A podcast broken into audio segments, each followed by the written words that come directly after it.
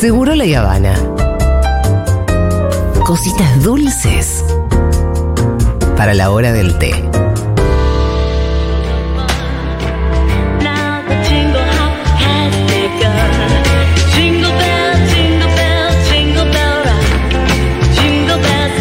Se adelantó la Navidad. ¿Qué pasó? No, no, Llegó el que- duende fauno. Es que estamos en la semana de Mean Girls. O sea, Claro, por el 3 de octubre. no puedo creer cómo no tenemos ¿Era el nada de 3 de octubre? rosa. Sí, el 3 de octubre, que es el, el día en el que a Cady le preguntaron la fecha. Eh, y también la- el cumpleaños de Miru. Así Claro. que vamos a ir con eso. Pero antes de, de entrar en la columna, vamos a hacer tres parroquiales como siempre. Les amigues de la Monstrua Cultural, les invito a conocerla. Es un espacio autogestivo, marica, que está ahí. Eh, venden libros, venden también mis tiradores para el truque del sábado, donde lo he dado todo. Y demás, están haciendo una rifa porque, bueno, sabemos que la situación está heavy y los espacios culturales, y más cuando tenemos una cuando tenemos un perfil LGBT no está contando. Así que pueden entrar a La Monstrua Cultural y dar una mano, conocer el espacio que está en Palermo, que es muy hermoso, que tiene muy buenos libros. Yo otro día también fui, me compré unas cositas de Joshua. Y eh, mañana empieza a dar clases mi madre Laurent en una, en la UNA, la Universidad Nacional de Artes, en la parte de folclórico ¿Ah? Te iba a decir clases de qué edad. de Old Way, que es el Ah. Que a mí más me gusta. Sí. Es el que más me gusta, así que, bueno, en House of Tropicalia pueden ver que siempre publicamos ahí, pero yo seguramente empiece la semana que viene, porque mañana iré a ver Drácula.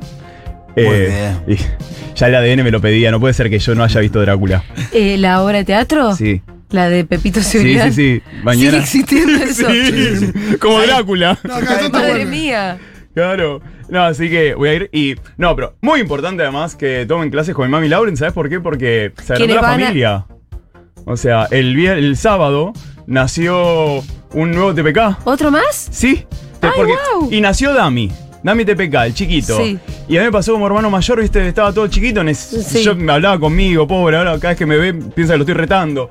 Necesitaba un hermanito. Sí. Así que bienvenido a su TPK, a su Tropicalia, que es. Nada, son. O sea, TP Kids tenemos Eh, ahora. ¿Tu House of Tropicalia tiene una cuenta de Instagram? Sí, House of Sí, Tropicalia. yo la sigo.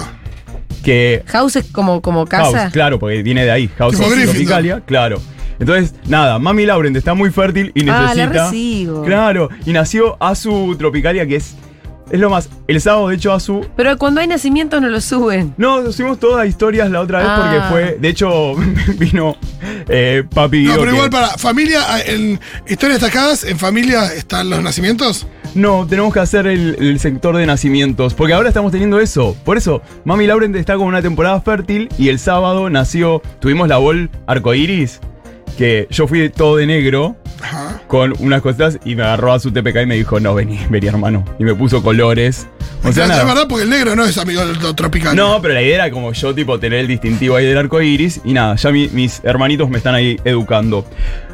Así que, para empezar con la columna, ¿de qué vamos a hablar hoy? Vamos a hablar de las películas que se presentaban como no LGBT y las maricas con el tiempo, las personas LGBT, nos las fuimos volviendo propias. Por eso empezamos hoy con Mean Girls. Sí. Mean Girls, que es una película que es muy queer. Ya arranca con Cady, con Lindsay Lohan llegando al colegio diciendo que, siendo la outsider, siendo la incomprendida totalmente, ella encerrada en, lo- en el, en el baño sin poder eh, sociabilizar con nadie, y plantea como este antagonismo de, ¿qué quiero ser? ¿Quiero pertenecer o ser yo misma? O sea, que era, eh, ¿quiero ser una plástica Sí. como Regina George o las demás? ¿O quiero ser yo? Que es medio como un... Es Elsa. ¿Qué es Va, Elsa? no del todo, porque no es que la, la- la dicotomía de Elsa es ser plástica o no. Pero me acordé porque. Pertenecer. Te quiero contar esto. Ayer Rita viene y me dice, mamá, qué libre sos. Ay, no. Y estás viva. Y Yo digo, ¿qué? No lo puedo creer. Qué libre sos y estás viva. Libresos. Y ahí dije, ¿vos sabés qué quiere decir ser libre? Y me dijo, no. Digo, mamá, alguna Pero era matata. algo bueno, ¿viste? Claro. Y entonces yo le dije, es que vos hagas lo que quieras hacer, pero sin portarte mal. Claro. Ahí era un poco difícil. Como, Claro, sé como- libre, eh, no la- pero no sé la libre. Pero no conmigo. Claro, pero a mí, a mí sí. No, no, no. A mí no me Grito. enfrentes. Bueno, tiene que ver mucho con eso, ¿no? Con qué hago, o sea, de qué lado me posiciono. Entonces, ni hablar de que eh, Girls tiene dos queer icons totales, dos personajes que son eh, referentes queer, que Yo son... lo vi así que. No la vi. Uy, se enojó. Pues se quedó muy mal, de repente le cambió Sí, el sí, sí, semblante. No la vi, boludo. Dolor. Y bueno, me la te vas a tener que contar Sí. ahora, explícame por qué la tengo que ver. Más fácil para tu columna, mira lo que te digo. Mira, la película Mingers básicamente la tenés que ver porque Sí. eh, nos plantea como esa primera llegada a estos espacios tan hostiles, sí. como son, en este caso, el secundarias. y secundario en. Estados Unidos. En todos lados, o sea, quien haya sido una mínima, dice, o quien haya tenido una mínima rareza y haya entrado a un espacio de escuela secundaria, sabe lo que es un terreno de guerra.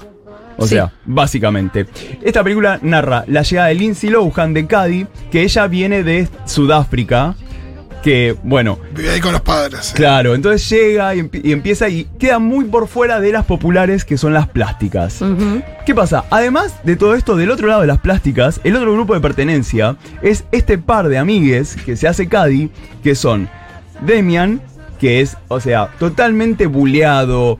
En el talent show, toda la película además atraviesa mucho esto del talent show y estas ganas de ser estrellas que tenemos todos. Sí. Y él sube al escenario y lo cagan de un zapatillazo.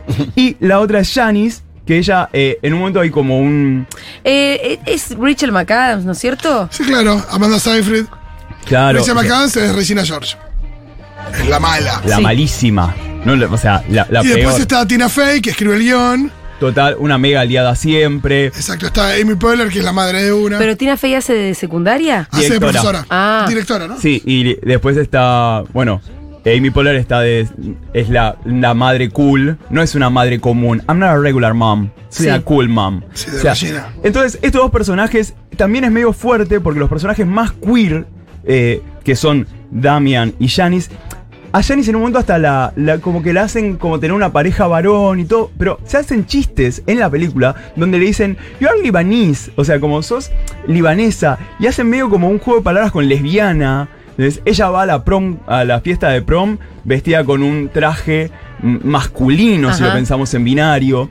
Y si bien le hacen como cerrar el arco narrativo medio tirando a hetero, es como, bueno, o sea, pensémoslo como un poquito más allá.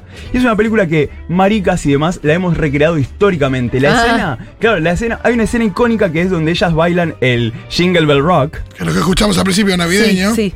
Y que es una coreo muy buena. Que bueno, con mi familia TPK en la última Navidad pasamos toda la Navidad sacando esa coreo. Perfecto. Porque Qué mi linda forma de pasar la Navidad. Mi hermana Vix es fanática, así que la seguimos a Vix. Y es Que está mucho también el meme de ahí está la madre filmando, que Amy Poehler filma- filmando, y eso es muy meme también. que luego lo recrea esa escena Kardashian, la madre de las Kardashian haciendo como eh, la misma. Y eso, pero es una película que tiene es muy quotable, es una película que tiene muchas frases Sí. memorables. De somos, en vez de somos siamesa, I'm Siamese, como todas son frases que están ya instaladas. Y eso es algo también que tenemos las maricas, de instalar siempre esas frases. Pero si hay algo, una película que hemos convertido en propia y que tiene grandes frases, es la que tiene la siguiente frase. A ver. Espero haberla visto. Ah, doña Elisa. Ah, sí. Sí, claro. Olvídate. Muchas veces. Ah, momento. ¡Mamá! ¡Es la hinchapelota de al lado! idiota te va a oír. Dice que se hirven los ravioles, pero se lo consumió el agua y tiene demasiada harina. Anda a buscarla igual y tené cuidado de no quemarte. Siempre tengo que ir yo. ¡Llévalo a la agarradera, Matilde! ¡Te vas a quemar! ¡Que se joda! ¡Nos, Nos cortaron el esta agua. mañana. Menos mal que la charlatana de al lado me imiten De todo. todo. Yo hago puchero, hace ella- puchero. yo- hago ravioles, ella hace ella- ravioles. Que mira, ¿viste la casualidad? Olvida el teléfono. ¿Habrá oído? Habrá oído. Ay, Dios, que no haya oído. Hola. No. ¡O yo! O yo. Yo. ¡La criatura estúpida! Mamá. Dice doña Elisa que nos vayamos todos a la mierda. ¡Minusválida mental! Esperando la ¿Quién te carroza. enseñó a dejar el teléfono descolgado? Ay, qué, aprendí sola. qué película excelente. Y esta escena es. No, es increíble cómo eh, es un greatest hits, esa, f- todas esas Todo, frases. todo, todo, una tras de la otra, Menos sí. válida mental, criatura Claro. estúpida, o yo. Es un eh, combo. Ese puchero yo. Es todo junto. Sí, es un combo, viste, de- del Street Fighter, cuando vas y tipo ta ta ta ta ta, todas una tras de otra. La película es de 1985, el momento en el que también estaba eh, la historia oficial. Entonces había ahí como una especie de contrapeso. Eh, Esperando la carroza también fue una. estuvo en una serie televisiva llamada de Canal 9 llamada Alta Comedia. También protagonizada por China Zorrilla y demás. Ahí hay un chiste que hace una alusión a la dictadura que es el do- vamos a vivir un buen domingo de reconciliación Conciliación nacional. nacional. Bueno, pero no, y que, y Brandoni- que él, y que él es de la pesada, dice. Claro, Claro. Brandoni, Brandoni eh, lleva como ese, ese mood, ¿viste? Sí, lleva sí. como El ese. mood Los milico anteojos, total. el bigote. El bigote. Y cuando se para a. Bueno, era su naturaleza al final lo dimos cuenta. Y- Perdón. Sí. poco. Qué sorprendida, ¿no? Pero porque eh, hay una nota de Daniel Link en el suplemento Soy de Página 12 que también habla mucho de esto. ¿Por qué de repente esto se convierte en algo queer? Primero porque hay algo del grotesco, del desborde. Todos los personajes están desbordados completamente. Y tienen mucho ese registro drag. ¿Viste? Ese registro muy de, de, de marica animadora, de- del desborde, de salirse por fuera incluso del estereotipo marcado. O sea, están todas las normas y cada personaje en Esperando la Carroza va un poco más allá. Lo lleva a lo camp, a lo teatral. Sí, hay mucha estridencia también, hay, hay hombreras, hay maquillaje, hay, Sí, sí. hay un montón de cosas que, que uno puede conectar Hay- también. Y sabes también que hay.